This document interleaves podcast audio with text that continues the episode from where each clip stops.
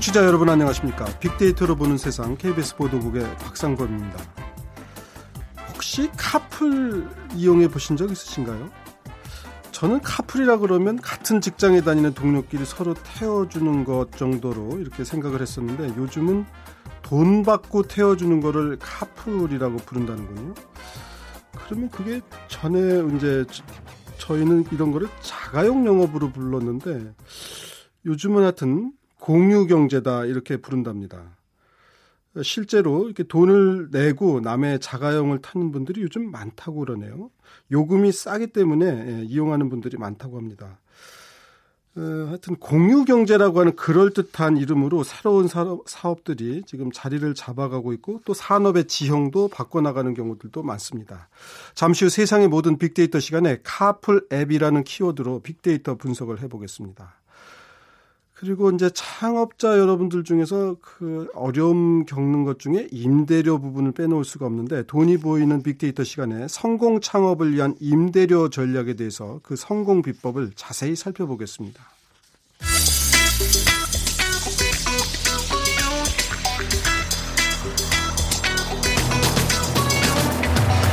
오늘 여러분이 궁금한 모든 이슈를 알아보는 세상의 모든 빅데이터. 다음 소프트 최재원 이사가 분석해드립니다. 최재원 이사님 어서 오십시오. 네, 안녕하세요. 카 풀 앱이란 게 있는지 저는 잘 몰랐어요. 이걸 이용하시는 분들이 많은 모양이죠. 차 가지고 다니시는 분들은 이걸 대부분 잘 모르세요. 네. 하지만 이제 차가 없이 대중교통 예. 이용하시는 분들은 많이 알고 계시는데 예. 정확하게 표현하면 이제 유상 카풀 앱이라는 표현이 맞아요. 왜냐하면 유사? 유상. 유상? 그러니까 왜냐하면 이제 예전에 카풀이라고 하면 네. 말씀하신 대로 뭐 직장 동료들끼리 서로 네, 네. 그냥 뭐 돈은 금전거래 없이 네. 그냥 해주고 하는 거예요. 유상은 뭐예요? 돈을 지불한다. 유상. 아, 보상을 해준다? 네, 유상. 무상이 그러니까, 아니고 유상이다. 네, 유상이다. 그러니까 유상. 돈 내고 카풀한다는 얘기야. 네. 예, 예. 그래서 이제 왜냐하면 이 카풀의 의미가 예. 사람들마다 다르게 해석이 될 수는 있기 때문에 네. 그러면서 이게 앱이라고 하는 게 발전하면서 이 운전자와 이용자가 어, 연결이 쉽게 되는 거죠. 그래서 예. 모르는 사람하고 얼마든지 카풀 앱을 뭐 그때 그때마다 예. 할 수도 있는 거고요. 이런 것들이 아직까지는 보편화된 서비스는 아니지만 사실 해외에서는 이미 많은 음. 사용자들이 하고 있는 서비스이긴 합니다. 우리나라도 밤에 술집에서 이런 거 예전부터 많이 했어요. 자가용 영업. 이렇게 술집에 얘기하면 그건 이제 불법이었죠. 완전히 이제 불법이라고 아, 볼 수는 있는데 카풀 앱으로 하는 분들은 불법은 아니에요? 왜냐하면 출퇴근 시간에는 불법이 아니에요. 이 운송 아. 이 운송법상 운수사업법상. 근데 술 먹고 집에 가는 분들도 그게 퇴근인데요. 그래서 아, 지금 퇴근 시간이 정해져 그래서 있어요? 놀 아니 그래서 예. 어, 운송사업법상 출퇴근이라면 명시가 돼 있고 음. 시간이 명시가 안 돼 있기 때문에 그러니까 이거 지금, 술집에서 예전에 지금 논란이 그래서 나오는 거예요. 그래서 나는 출근을 오후에 한다. 그럼 예. 이 사람은 이분은 예. 카풀 앱을 그 시간에 해도 된다는 의미잖아요. 아 그러니까 그걸 카풀 앱을 이용해서 돈을 버는 사람이 출퇴근 시간에 하면 상관없다는 상관없다는 거군요. 거예요. 왜냐하면 그걸 타는 사람이 출퇴근 시간이 아니고 그렇죠. 아. 그렇기 때문에 뭐 그 타는 사람도 이제 분명히 그 시간에 출근 출근하는 사람일 수도 그러면 있겠지만 그러니까 카풀랩을해서 돈을 버는 분은 별도의 직장이 있든 뭐가 있어야겠네요. 아 뭐 그러신 이게 분들이... 전업으로 전업으로 그러면 하면 출퇴근이라는 게 따로 없잖아요. 어차피 사람 태우는 게 돈 버는 게 직업이면 이게 전업이 될 가능성이 높죠. 그래서 해외 이런 서비스들은 전업으로 그러면 전업이라 그러면은 출퇴근 시간대에 가능하다는 취지하고 안 맞죠. 이분은 그냥 사람 태우는 게 돈 버는 건데 출퇴근 시간이라는 게 어디 있어요? 그러면? 그러니까 출퇴근 시간만 하면 전업이 힘들지만 예. 이제 이 시간이 풀어지면 이제 전업이 가능할 수도 어. 있는 거고요. 근데 그러니까 전업 그러니까 제 생각에는 제가 이제 KBS로 출근하는 길에 우리 어떻게 여의도 쪽으로 오신 어떤 분을 태웠어요. 그러면 이제 합법이라는 거죠. 그 출근 시간은 돼요. 예. 네. 그런데 이제 제가 뭐 쉬는 날 그냥 어, 어느 방향으로 가는 분을 돈 받고 카풀앱으로 태웠어요. 그럼 불법이 된다 그렇죠. 이거죠. 그거를 이제 전문적으로 하시면 이제 불법인데 예. 뭐 아는 분들끼리 뭐 아유 고마워하고 뭐 음. 뭐돈 주고 그러니까 하는 부업 삼아 뭐 이렇게 하시는 분들이 많아요. 그러니까 직장에 아, 많지는 다니면서? 않아요. 아, 많지는 않은데 왜냐하면 지금은 그렇게 하는 게 여건이 어렵거든요. 오. 근데 이제 지금 국내에서도 이런 카풀앱이 작년부터 이제 출시가 되면서 예. 이 출퇴근 시간 외에 어떻게 보면 가외 수입을 좀 올리려고 하는 요금 자체가 택시 요금의 한 70% 출퇴근 시간 아닌데 자기 이게 일해야지 가연 일로 이거 사람 태우고 다닐 수 있어요? 뭐 일을 하시는 분들도 있지만 또 일을 안 하시는 분들도 뭐 하시는 그럼 그냥 이게 거의 사실상 이게 사람 태우는 게 주업이란 얘기잖아요. 어 뭐 근데 이게 막 그렇게 돈은 아직은 많이 안 되니까요. 아. 주업으로 하기는 어려울 수는 있고요. 예, 그러니까 이게 뭐가 주업이고, 그러니까 이제 아르바이트 삼아 하는 게 아니고 아주 그냥 대놓고 이걸로 사람 태워서, 그러니까 자기 자가용으로. 그걸 이제 돈을 버는 것도 일단은 카풀이라고 보통 부른다 이런 얘기죠. 네. 지금. 그래서 음. 그런데 이제 이 중에 한 앱이 예. 출퇴근 시간에 국한되지 않고 24시간 서비스를 확대하겠다라고 하면서 이제 논란이 된 음. 거예요. 음. 그래서 이 빅데이터 상에서도 이런 24시간 카풀 앱 서비스가 11월에 관련 언급량이 전월 대비 2배 이상 급증을 했고요. 이것 때문에 많은 사람들이 또 알게 됐어요. 사실 음. 몰랐던 사람들도 뭐 이런 게 있었어라고 하면서 알게 된 경우도 분명히 있었고 네. 24시간 서비스가 시작이 된 후에 서울 시가 네. 운수사업법상 카풀앱 서비스를 이제 고소하면서 이해관계가 택시업의 영업을 침해했다 뭐 이런 그렇죠. 왜냐하면 이제 음. 출퇴근 시간이 아닐 때 영업을 하면 문제된다라고 고소를 한 거고요. 네. 하지만 이쪽 입장은 출퇴근 시간이 정확하게 명시가 돼 있지 않기 때문에 음. 오후에 출퇴근하는 사람들도 많다. 뭐 이런 입장이죠. 자, 빅데이터로는 어떤 반응들이 많습니까? 어, 일단 그 반응으로는 긍정 반응, 부정 반응이 53%, 47% 긍정이 약간 우세하긴 하지만 거의 거의 비슷하다라고 볼수 음, 있고요. 음, 네. 일단 공유 경제라고 하는 관점에서는 새로운 긍정적인 측면으로 받아들이는 것도 있지만 네. 지금 우려에 대한 부분 특히 이제 안전에 대한 부분들이 우려로서 많이 지적이 예. 되고 있는데 무엇보다 일단 효율성이나 저렴하고 편리함에 있어서는 좋지만 어 지금 카풀은 택시에 비해서 이제 사고 보상 범위도 좁고요. 예. 또 성희롱 등의 문제에 노출될 수 있다는 점에서 어, 많은 우려가 될 수 있다라는 거죠. 음.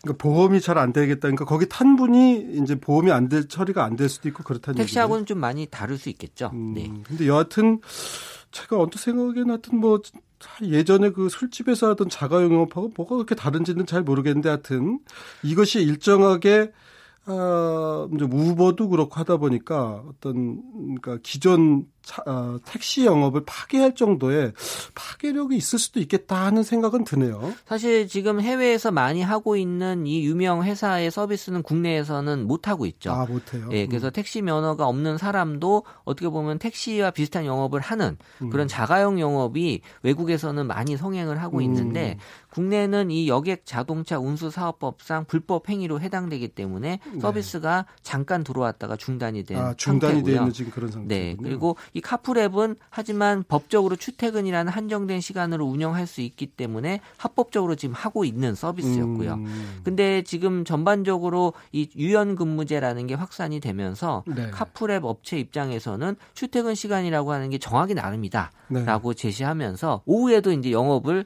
할 수 있게 해버리게 되니까 문제가 되는 거고요. 음. 이런 것들 모두 이제 택시 업계를 위협한다는 점에서는 똑같은 문제가 되고 음. 있으면서 앞으로 이런 법 해석의 논란이 어떻게 결론을 지을지 지금 귀추가 주목이 되긴 해요. 네.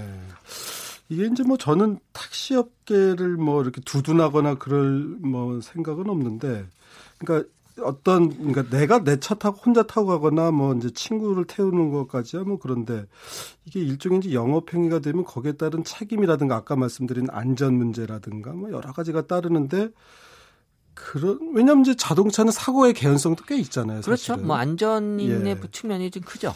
근데 하여튼 지금은 현재는 이제 택시 업계하고의 갈등으로 번지고 있다 이런 얘기죠. 네. 음. 근데 이제 이 서비스를 하는 회사들이 이제 스타트업들이 많아요. 왜냐하면 네. 이제 앱을 갖고 하는 서비스이기 음. 때문에 음. 네. 젊은 스타트업들이 그러면 그 앱을 운영하는 사람들은 얼마나 받아요? 거기서 이제 수수료를 떼는 거죠. 그러니까 그래서 얼, 이 뭐 얼마나 받아요? 뭐 금액은 조금 차이는 있겠지만 어쨌든 예. 주고받는 금액에서 일정 금액을 이제 수수료를 떼는 구조로 돼 있고. 있고요. 예. 근데 사실 정부 입장에서는 지금 스타트업 육성이라든지 여러 가지 지금 뭐 취업 안 되는 그런 학생들에게 여러 가지 제공을 하려고 하는데 이 스타트업이라고 하는 것도 규제라는 측면에서 지금 막고 있는 형태가 될수 네. 있거든요. 네. 이게 큰 그림에서는 네. 그 카풀에 관련된 상위 연관어를 분석해 보면 뭐 공유 경제 얘기가 제일 많았고요. 네. 그 택시에 대한 어떤 우려라든지 그리고 서울시의 입장 그리고 네. 이제 택시 앱에 대한 얘기들이 많이 있었는데 그러니까 근데 저는 이게 공유 경제라고 하니까 자꾸 뭐 이제 불만을 제기하는 것처럼 들으실지 모르겠는데 공유는 어떤 물건을 소유하지 않고 서로 활용하자 예를 들면 차 한 대를 가지고 다섯 명이서 돌아가면서 필요한 사람들이 쓰자. 같이 뭐 일정한 금액을 내서 차를 사서 네. 이러면 이제 서로 한 사람이 점유 독점적으로 점유하지 않고 공동으로 사용한다 그래서 공유라는 단어를 이제 그렇게 이해하는데 그거는 이제 공산주의에서의 공유는 그렇고요. 네, 자본주의에서 공유는 한 사람이 소유하면서 그거를 서로 나누어서 그러니까 나누어서 돈 안 받고 쓰면 좋은데 아, 지금까지는 그랬죠. 그러니까 한 사람이 네. 어, 예를 들면 예전에 문간방에 새 놓는 경우가 많았거든요. 그렇죠. 그러면 그게 공유 경제예요? 어, 그거는 길게 넓게 보면 공유 경제인데 그러니까 자기 집에 세 넣는 게 공유 경제면 뭐 월세 넣는 분들 다 공유 경제하는 거죠. 전세 놓고. 제가 봤을 때는 이제 국가가 어느 정도 네. 법적으로 개입이 되면 공유 경제는 아닌 것 같고요. 네. 네. 그러니까 아마 이 공유 경제라는 뜻을 이용해서 어떤 영업을 하는데, 아, 그러니까 저는 자기 집 그럼 새 놓는 사람들은 다 공유경제 하시는 분들인데, 그럼 그 새로운 개념도 아니지 않는가 싶어서. 아, 지금 나오는 서비스들이 이렇게 없는 게 뚝 나오진 않아요. 예. 다 있는 서비스들이 예. 그 어떤 서비스 형태만 다를 뿐이에요. 그러니까 있는 서비스인데, 이제 이제 컴퓨터상에서 앱이라든 걸 활용해서 그걸 이제 기지로 삼아서 거기를 연락처로 삼아서 이제 많은 분들이 그 상대적으로 싸게 그걸 이용할 수 있는 매력이 있는 것 같고. 그러니까 에어비앤비도 음. 어떻게 보면 이제 공유 경제로서 이제 숙박을 하는 건데 음, 네. 예전에도 우리 그 전세라는 개념이 있었잖아요. 예. 근데 전세가 최소 계약이 2년이었다면 예. 지금은 24시간 전세가 생긴 거예요. 예. 24시간만 전세 계약을 하는 음. 그런 식으로 있는 서비스가 지금 바뀌는 음, 형태로 나가는 게 많죠. 하여튼 뭐 그게 옳든 그르든 간에 하여튼 큰 흐름인 것 같긴 해요. 그러면 이 카풀 앱이라는 것과 택시 업계가 상생할 수 있는 방안은 없을까요? 일단 카풀 업체의 그 입장을 보게 되면 네. 이건 대중교통의 보완제이다. 예. 그러니까 택시 업계의 밥그릇을 빼앗는 건 아니다라고 일단 주장을 하고 있어요. 근데 뭐 빼앗진 않겠지만 상당 예. 부분 또 피해를 줄 수는 있잖아요. 예. 그렇기 때문에 이제 택시 업계는 카풀앱에 대한 시선이 좋지 않게 보여질 수밖에 없는 거고요. 예. 지금 택시 기사들의 처우가 좋지 않은 상황임 에도 불구하고 이런 것들이 나오게 되면 예. 더 어려운 여건들이 만들어지기 때문에 예. 더 택시 기사들이 과속 운전이나 손님 골라 태우기가 더 어, 심해질 수 있을 거다. 그러면서 빅데이터 상에서도 택시에 대해서는 약간 부정적인 비율이 조금 높게 음. 나타난 게 사실 뭐 택시를 타고 싶을 때 딱 나타나지 않으니까 그런 측면이 좀 있는 것 음. 같고요. 음. 하지만 여전히 이 사실 택시가 호객행위라든지 범죄 발생이 좀 일어나기 때문에 좀 음. 사람들이 우려스러운 부분들도 있고 음. 이런 것들이 택시 업계와 카풀 앱이 비슷한 경쟁력을 갖출 수는 있을지 모르겠지만 어쨌든 서로 뭔가 음. 경쟁력을 제고하는 그런 어, 측면이 될 수 있지 음. 않을까라고 한번 기대해 볼 수는 있을 것 같아요.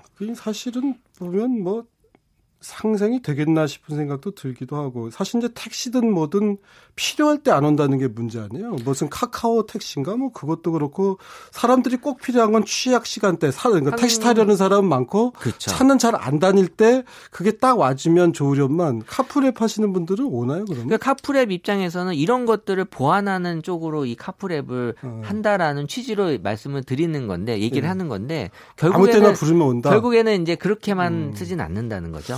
그러니까 뭔가 저는 그러니까 어떤 새로운 산업이 기존 산업을 밀어낼 수 있는데 그런 것이 결국 소비자들의 결국은 필요에 의해서 바뀌는 게 아닌가 싶은데 소비자들이 원하는 건 바가지 씌우지 않고 아무 때나 내가 원하는 시간에 맞춰서 나를 어디까지 안전하게 실어다 날라주면 그게 무엇이 됐든 간에 소비자들은 이용하겠죠.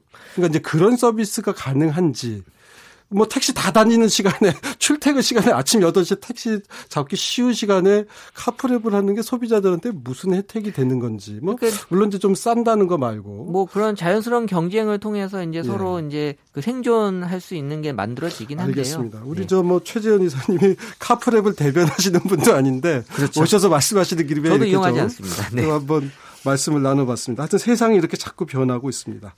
지금까지 세상의 모든 빅데이터 다음 소프트의 최재원 이사였습니다. 고맙습니다. 네, 감사합니다. 네.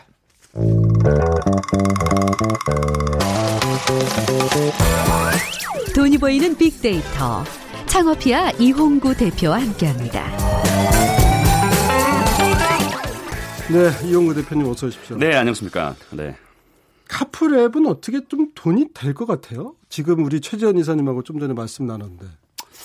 일단 지금 뭐 공유라는 그 키워드가 네. 굉장히 떠오르고 있잖아요. 네. 그런 면에서는 어 저는 발전될 가능성이 굉장히 음. 높 없다. 왜냐면은 아, 예. 지금 그 아시다시피 뭐 집도 그렇고 예. 또뭐 소유의 개념보다는 예. 네, 약간 빌려 쓰는 뭐 네. 그런 개념의 에, 이 2, 3 20대 30대 예. 층에서 그런 게 좀 강하기 때문에 예.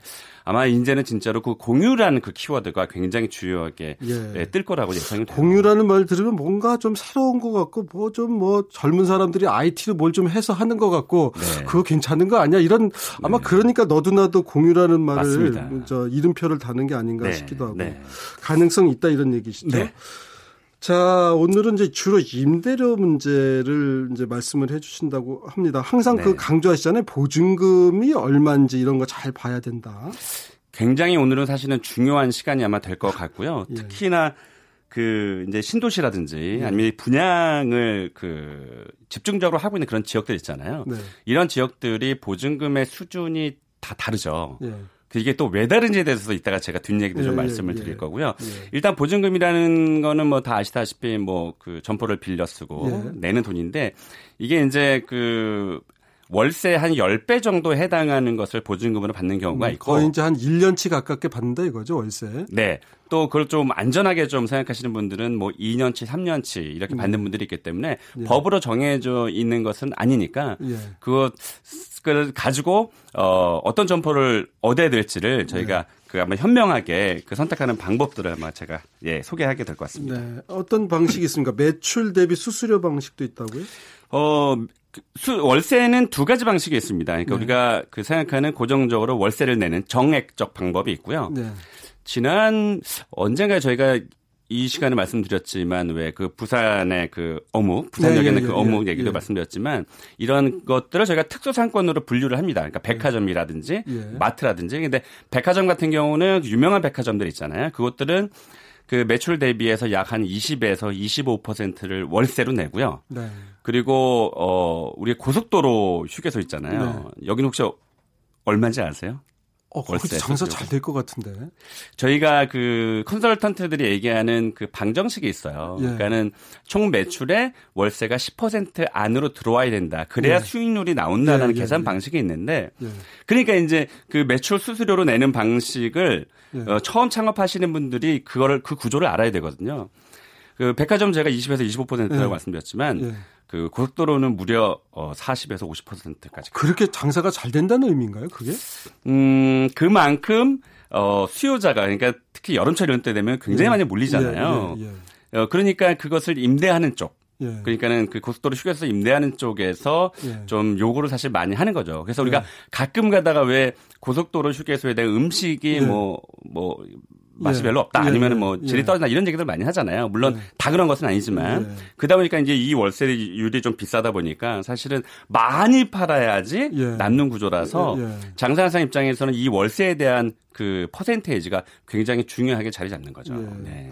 그러니까 이제 사실은 뭐 장사가 잘 되니까 그렇게 매출 대비 수수료 방식으로 하겠지만 매출액이 100만 원어치 벌어서 40만 원을 만약에 세로 낸다 그러면 남는 게 뭐가 있을까? 그래서 저희가 그거 말씀드리고 싶은 게 이게 예. 뭐 보이는 것만 전부는 아니잖아요. 예. 그러니까 사람이 많이 몰리는 것만큼 네. 반대급부에 있는 네. 어, 건물을 가지고 있는 사람 입장에서는 예. 나 때문에 저 사람이 장사를 잘하고 있다라는 생각을 하시는 분도 계시거든요. 그러니까 예. 필요 이상, 그러니까 수익이 나와야 되는데 필요 음. 이상의 그 월세를 요구하시는 분들이 있어서 예. 사실 좀 주의를 좀 요하죠. 네. 그 같은 상권이라도 보증금이 다 다르다고요. 음, 왜 다를까요? 뭐 장사가 잘 되는 데랑 안 되는 데가 있어서 그런 거 아닌가요? 어, 제가 한 20년 컨설팅을 하면서 공통적인 예. 게좀 있었어요. 예. 대체적인 게 있었는데 뭐냐면 어, 저희가 건물을 보고 그러니까 보증금의 그 액수를 보고 네. 건물주분들의 그 재정 상태의 파악이 가능해요. 아. 그러니까 뭐냐면 어, 보증금을 대체로 많이 받으시는 분은 예. 현찰이 별로 없으신 거예요. 예. 그래서 건물을 그분도 올리거나 빚내서 이제 건물을 산 경우군요. 그렇습니다. 예. 그래서 보증금을 많이 요구를 하는 거고요. 예. 보증금이 적게 받는 분들은 예. 어 현실적으로 지금은 우리가 그 은행에 1억을 넣어놔봤자 한 뭐한 뭐 15만 원 정도 받나요? 예, 예. 옛날에는 그 이자를 높아서 많이 받았는데 지금은 예. 은행에 넣어놔봤자 재미가 없으니까 예. 이것을 어, 보증금을 좀 적게 받고 월세를 전화를 예. 좀 많이 받게끔 하는 거죠. 예. 그래서 어, 이게 그 보증금하고 월세 그, 그 환산율을 네. 어, 1%로 보거든요. 예. 과거에는 2%도 받았잖아요. 예. 그러면 결국은 음, 한 5천만 원 정도가 50만 원 정도 되는 꼴이니까 예. 그러니까 1억이면 다시 얘기하면 100만 원이죠. 예. 그러니까 은행에 넣, 넣으면 15만 원 받지만 예. 임 임대 임차인한테는 7배 정도에 해당하는 돈을 예. 받는 받으니까 예. 어, 보증금 좀 적게 받고 월세를 많이 받으려고 하는 거죠. 그래서 그러면은 네. 그 장사하시는 입장에서는 보증금이 그 싸다고 그러니까 보증금을 많이 받는다 그래서 장사가 잘 되는 목 좋은 곳은 아니다고 오히려 위험할 수도 있고 그런 거네요. 그렇죠. 그러니까 이게 뭐냐면 네. 어떤 분들은 특히 이제 그 직장 다니다가 퇴직하신 분들은 예. 보증금이 많이 걸려 있는 것이 예. 굉장히 안전하게 생각하시는 그러니까, 분이 예. 있어요. 예. 장사가 잘 돼서 저도 그런 줄 알았어요. 맞습니다. 그런데 이게 어 그래서 저희가 한 가지를 더 봐야 되는데요. 예. 그냥 보증금이 많다 그래서 저분이 현찰이 없을 거야. 그러니까 예. 재정적으로 위험할 거라고 판단하는 것은 좀어 너무 오판일 수도 있겠지만 예.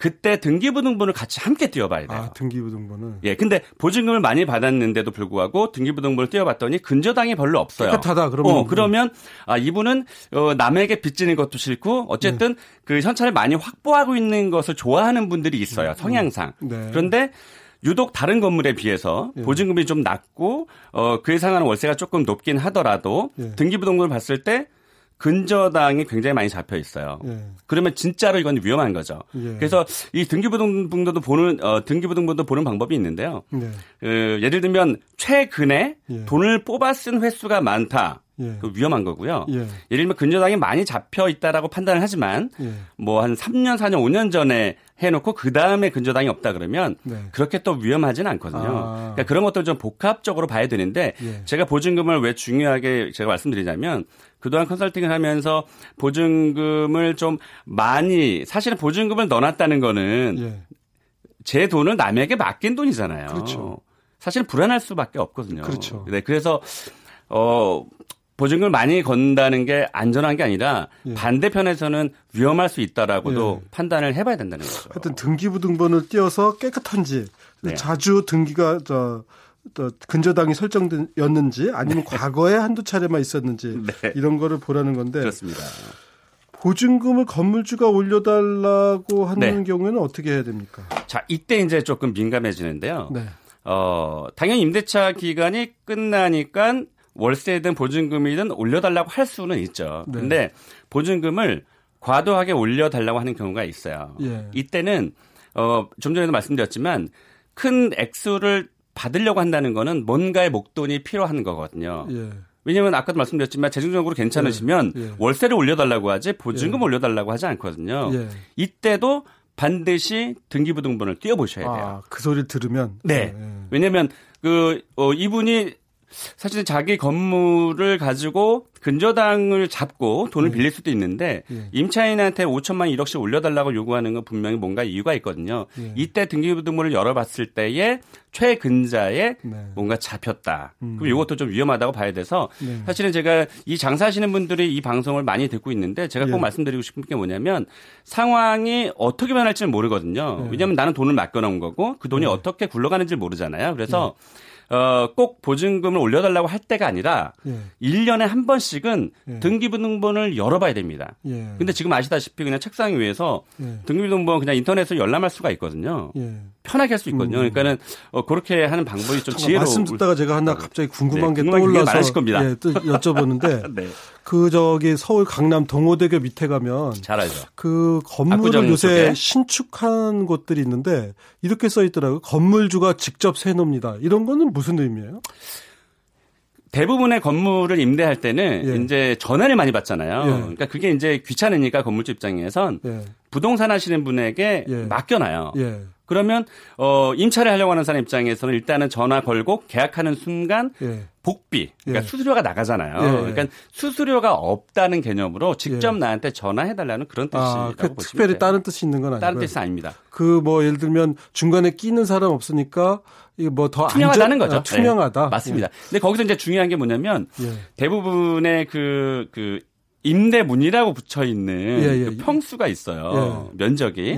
그거는 제가 쓰는 실제 면적이 아니에요. 어. 거의 99% 그렇습니다. 네, 그러니까. 이게 임대 그 평수까지 들어가 있는 거라서 예를 들면 뭐 공유 면적이 다 들어가 있다 이런 맞습니다. 예. 요즘에는 사실 뭐 평방미터를 써야 되는데 예. 예. 대부분 지금 건물주분들은 다 옛날 방식 무슨 뭐평 예. 이렇게 예. 쓰는데 예 를 들면 50평이다. 그러면 어, 실평수가 한 30평 정도밖에 안 돼요. 그러니까는 예. 전화를 거실이고 현수막을 보실 때 그게 예. 내가 쓰는 실 면적이 아니라고 보셔야 돼요. 그러면 하나 또 하나 궁금한 게 네. 이렇게 새로 지은 네. 물론 이제 그 자리에 다른 건물이 있었겠지만 전에 네. 신축 건물에 들어가는 게 좋아요? 아니면 좀 건물이 낙더라도 네. 그 이렇게 모퉁이 같은 데 있는데 들어가는 게 좋아요? 좋으신 지적, 좋으신 질문이세요. 어, 네. 어, 뭐, 새 차냐 중고 차냐에 네. 이제 그거로 원하는 그 부류가 다 다르잖아요. 네. 제 개인적인 생각은 일단 신축은 어, 어떤 돈으로 올리겠어요. 네. 그러니까는 임차인이 들어올 거를 가정하고 건물을 그렇죠. 올리기 때문에 예. 일단 보증금도 그렇고 월세도 많이 받아요. 예. 그렇지 않겠습니까? 예, 예. 그런데 그, 그러다 보니까 신축 건물은 보증금과 월세가 비쌀 수밖에 없고요. 예. 약간 한 10에서 한 20년 정도 된 예. 차의 건물들은 건물이 이제 노후화되기 시작했기 때문에 예. 임대료를 대폭으로 올릴 만한 예. 당위성이 없어요. 예. 그러니까 그 월세가 신축보다는 어 한 30%에서 많게는 50%까지 저렴하죠. 아, 근데 이게 중요한 게 뭐냐면 예. 나중에 내가 장사하다가 팔때 네. 월세와 권리금은 아주 밀접한 관련이 있어서요. 예. 월세가 높으면 권리금을 제대로 못 받아요. 예. 근데 월세가 낮으면 예. 내가 원하는 권리금을 받을 수가 있기 때문에 예. 결론적으로 그 장사하시는 분 특히 소비자 입장에서는 신축 건물이니까 사줘야지 네. 이렇게 생각하지 않는다는 거죠. 그렇죠. 왜 네. 제품만 좋으면 건물 새 거라고 뭐 물건 사는 그렇습니다. 네. 그래서 신축 건물만 너무 어, 음. 원하시는 거는 잘 한번 생각해 보실 필요가 있습니다. 네. 음. 하여튼 새 건물 들어간다고 뭐 이제 뭐 주거용이라면 새 집이 좋겠지만 맞습니다. 오피스 건물이라면 꼭 그럴 것만은 아니다. 빌려 쓰는 거니까 그렇습니다. 소유가 아니니까. 네, 네, 네. 지금 하여튼 이제 장사를 하는 입장에서는 보증금의 금액이 높 높은 게 이제 아까 경우에 따라서 다 다르다고 하셔가지고 네. 저도 네. 뭐가 좋은 건지 잘 모르겠는데. 네. 어, 우리가 그 장사를 잘하는 이른바 네. 우리가 선수라고 얘기하시는 분들이 예. 있어요. 예. 이분들은 예. 일단 보증금이 많이 들어가 있는 곳들은 예. 어, 잘 들어가지 않아요. 가령 예. 이런 거죠. 어, 예를 들면 그 동일한 조건이 있는데 보증금이 2천만 원이고 예.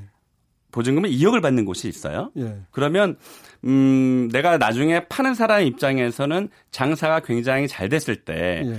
어, 이거를 권리금을 한 2억 정도를 받고 싶어요. 예. 그러니까 2천만 원의 임차한 분도 2억을 받고 싶고 예. 2억의 임차한 분도 2억을 받고 싶어요. 예. 근데 사실은 창업자 입장에서는 예. 보증금과 권리금도 굉장히 민감하지만 예. 자기가 가용할 수 있는 총 금액에서 먼저 예. 점포와 아이템을 결정을 하거든요. 그렇기 때문에 나중에 내가 권리금을 많이 받기 위해선 2천만 원과 권리금 2억이면 2억 2천이고 보증금 2억에 권리 2억 원이면 4억이잖아요. 글쎄 말이에요. 그러니까 4억의 창업자보다는 예. 2억 2천 창업자가 훨씬 더 많기 때문에 예. 어, 보증금이 적은 곳으로 좀 입점을 해야 예. 권리금을 나중에 많이 받을 수가 예. 있는 거죠. 그래서 하여튼가 네. 보증금 뭐 적게 내고 싶지 많이 내고 싶은 사람이 먼저 누가 있겠어요. 그런데 요새 추세는 어때요? 이제 전체적으로 그 네. 상업이 좀 어려운 시기가 그러니까 네. 2018년이 좀 어려울 거다 이런 얘기도 하셨잖아요. 네. 요새 보증금들이 좀 많이 오르는 추세예요. 어, 제가 사실 걱정이 되는 것은 제가 이제 1997년도부터 사실 이 일을 했거든요. 예. IMF 때도 제가 지금 느끼는 것은 네. IMF 때보다 사실은 조금 더 어렵다라는 느낌이 아, 드는 그래요? 게 예. 강남이든 종로든 뭐 시내 중심가들이 임대 현수막이 많이 붙기도 했고요. 예. 중요한 것은 내년에 최저 임금이 올라가는데 예. 재료비도 당연히 올라가고요. 재료를 예. 만드는 인건비가 올라가니까 예. 월세 올라가고 직접적인 인건비가 예. 올라가니까 그 사실 임대료에서 결판이 날 거라고 보거든요. 음, 그럼에도 음. 불구하고 내년에 건물에 대한 임대료가 예. 올라갈 거라고 사실은 음. 예상이 되기 때문에 어, 월세에 대한 민감도는 더좀 네, 네. 신중하게 받아들이시고 사람이 많은 곳에서 유동이 많다고 좋은 게 아니라 네. 어, 월세가 좀 저렴한 곳으로 좀 들어가시는 게 월세가 저렴한 곳을 찾는 어, 지혜가 필요한 때다. 맞습니다. 2018년은. 네. 알겠습니다. 여기까지 오늘 말씀 듣죠. 지금까지 창업 컨설턴트 창업피아의 이홍구 대표였습니다. 고맙습니다. 네, 고맙습니다. 잘 들었습니다. 네. 자, 빅데이터로 보는 세상 수요일 순서 이제 마치겠습니다. 내일은 빅데이터가 알려주는 2030 핫 트렌드가 마련되어 있습니다. 내일 오전 11시 10분에 다시 찾아뵙겠습니다. 지금까지 KBS 보도국의 박상범이었습니다. 고맙습니다.